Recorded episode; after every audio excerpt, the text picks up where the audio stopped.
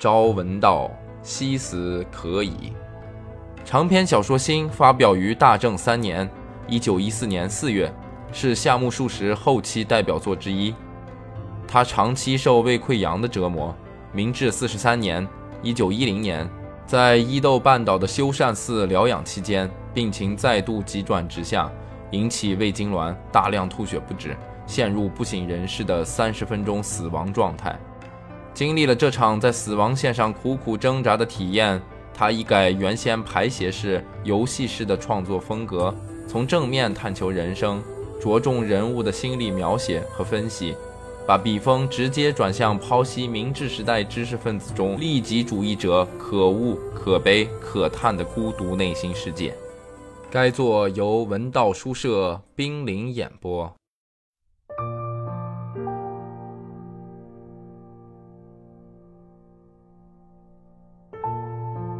K 没完没了地追问有关夫人和小姐的事情，甚至还问到一些我也回答不了的问题。我感到厌烦，更觉得不可思议。一想到以前聊天时我提起他们时 K 的表情，我就不能不注意到他的变化了。我终于忍不住问他：“今天为什么老是谈这些事时？”他突然沉默了，但是我注意到。他紧闭的嘴角似乎在颤动。他是个沉默寡言的人，而且他有个毛病：每当要说什么话的时候，嘴唇总是会不受控制地抽搐起来。他的嘴唇仿佛在故意反抗他的意志，不肯轻易打开，因此他说出来的话也加重了分量吧。一旦破口而出，他的声音。会比一般人的声音有力一倍。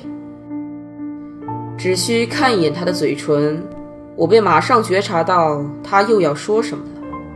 但他到底准备说出什么话来，我却没有一点预感。因此，听了以后，我惊呆了。请你想象一下，从他那沉重的嘴里吐露出他对小姐的相思之苦时，我是怎样的表情。我就像是被他的魔棒打成了化石一般，连张嘴的能力都丧失了。那时我万分恐惧，或者说万分痛苦，反正是呆若木鸡了。从头顶到脚底，我突然变得像石头或铁块那样坚硬了，坚硬的连呼吸的起伏都没有了。幸而这种状态没有持续多久，瞬间之后，我又恢复了常态。这时，我突然意识到，完了，被他抢在前头了。但是我根本想不出以后该怎么办，大概也没有时间好好思考吧。我忍受着腋下难闻的汗液湿透了衬衫，一动也没有动。而在这段时间里，K 仍然张开一如既往的沉重的嘴巴，断断续续地倾诉着自己的衷肠。我痛苦之极，我觉得自己那痛苦的表情，就像一大张文字清晰的广告贴在自己脸上似的。K 即便再不敏感，也不会看不到。但他此时把所有的注意力都集中在自己的心事上，所以无暇顾及我的表情吧。他的告白。从始至终贯穿着同样的语调，凝重而迟钝，给我一种不可轻易动摇的感觉。我的心一半在听他告白，另一半却一直焦虑地反复想着我该怎么办，所以细微之处几乎没有听进耳朵里去。不过，他倾诉时的语调却强烈震撼着我。我不但感受到上面所说的那样的痛苦。还感受到了某种恐惧，也就是说，对方比自己强。这一恐怖的念头在我心里萌生了。K 的倾诉告一段落后，我已经什么话也说不出来了。我的沉默并非因为在盘算利弊得失，譬如我现在也应该在他面前做同样的表白呢。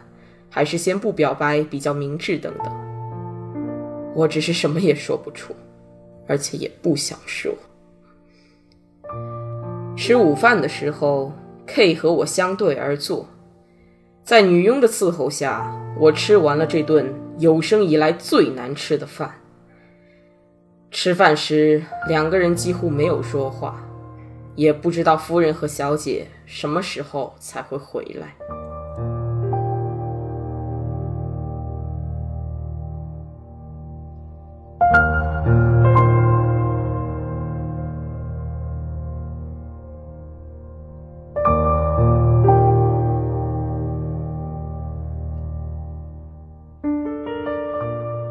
我们回到各自的房间后，就没有再照面。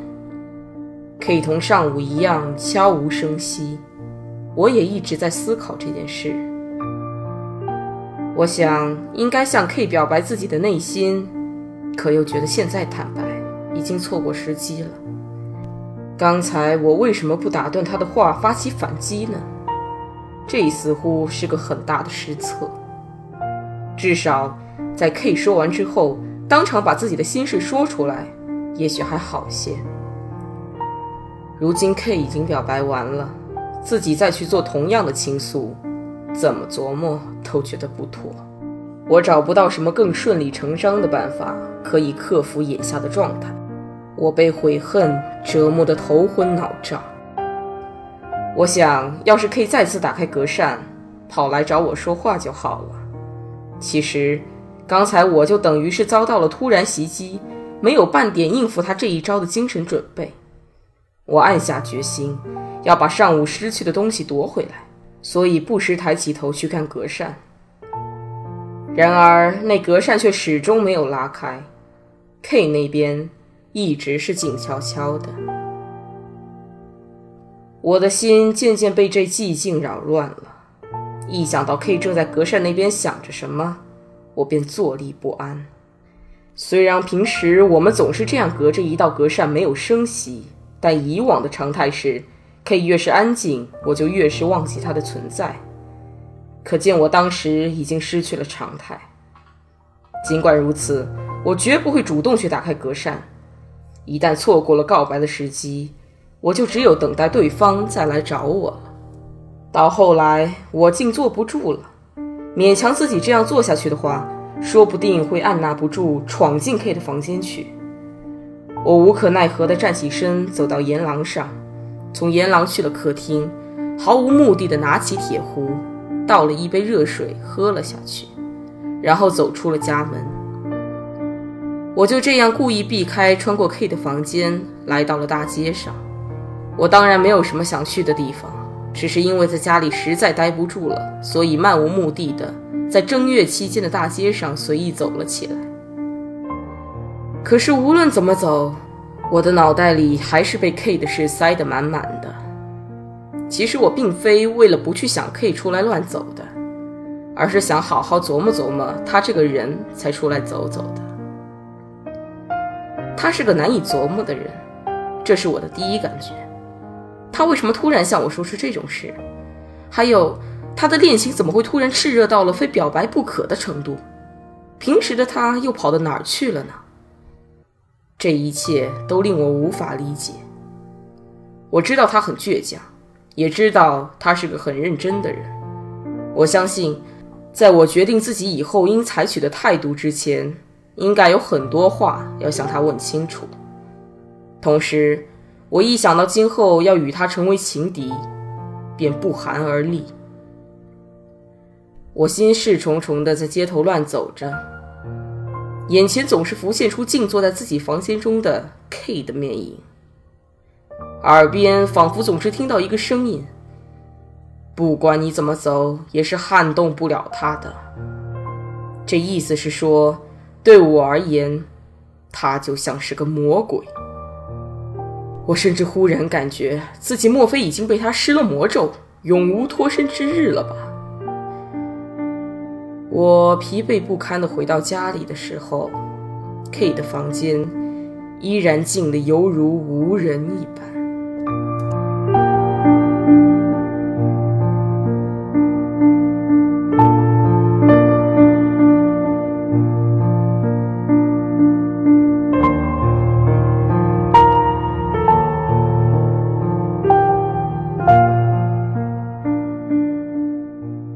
我到家后不大功夫，便传来人力车咕噜的响声。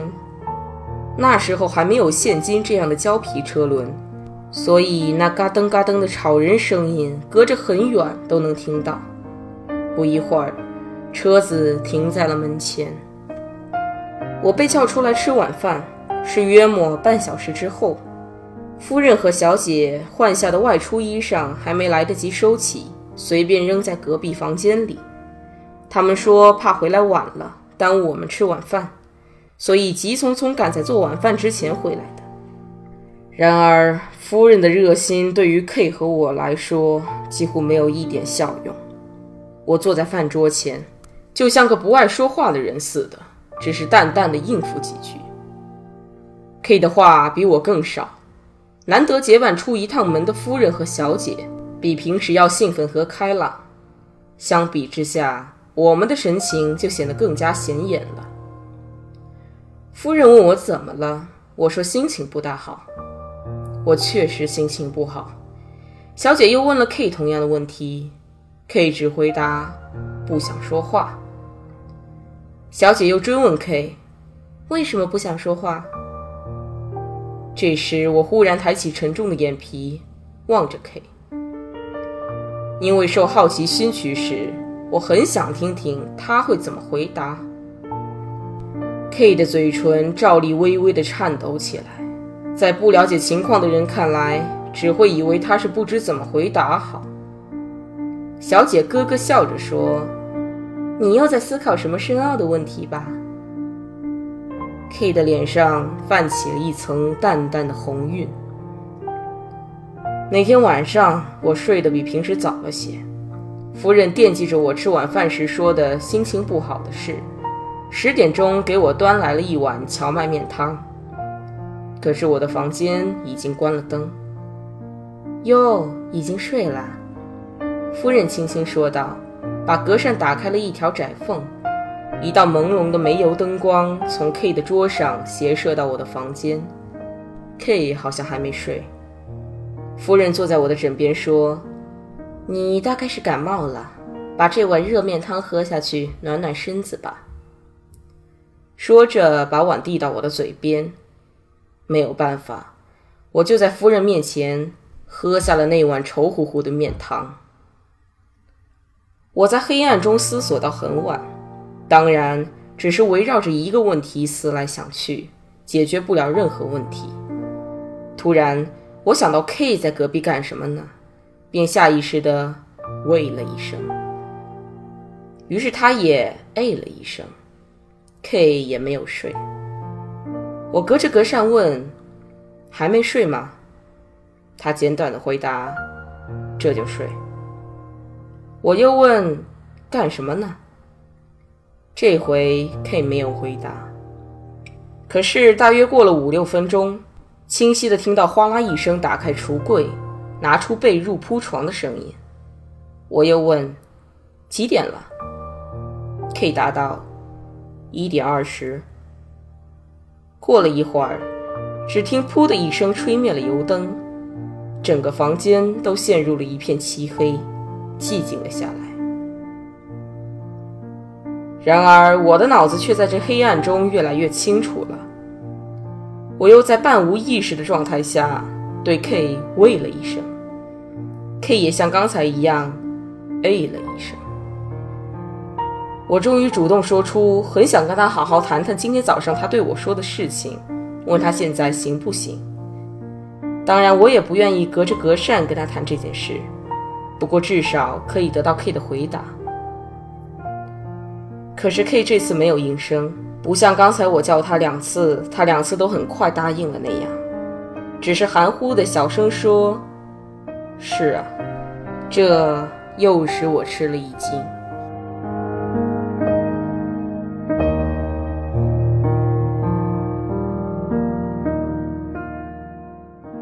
文道书社出品，感谢您的收听。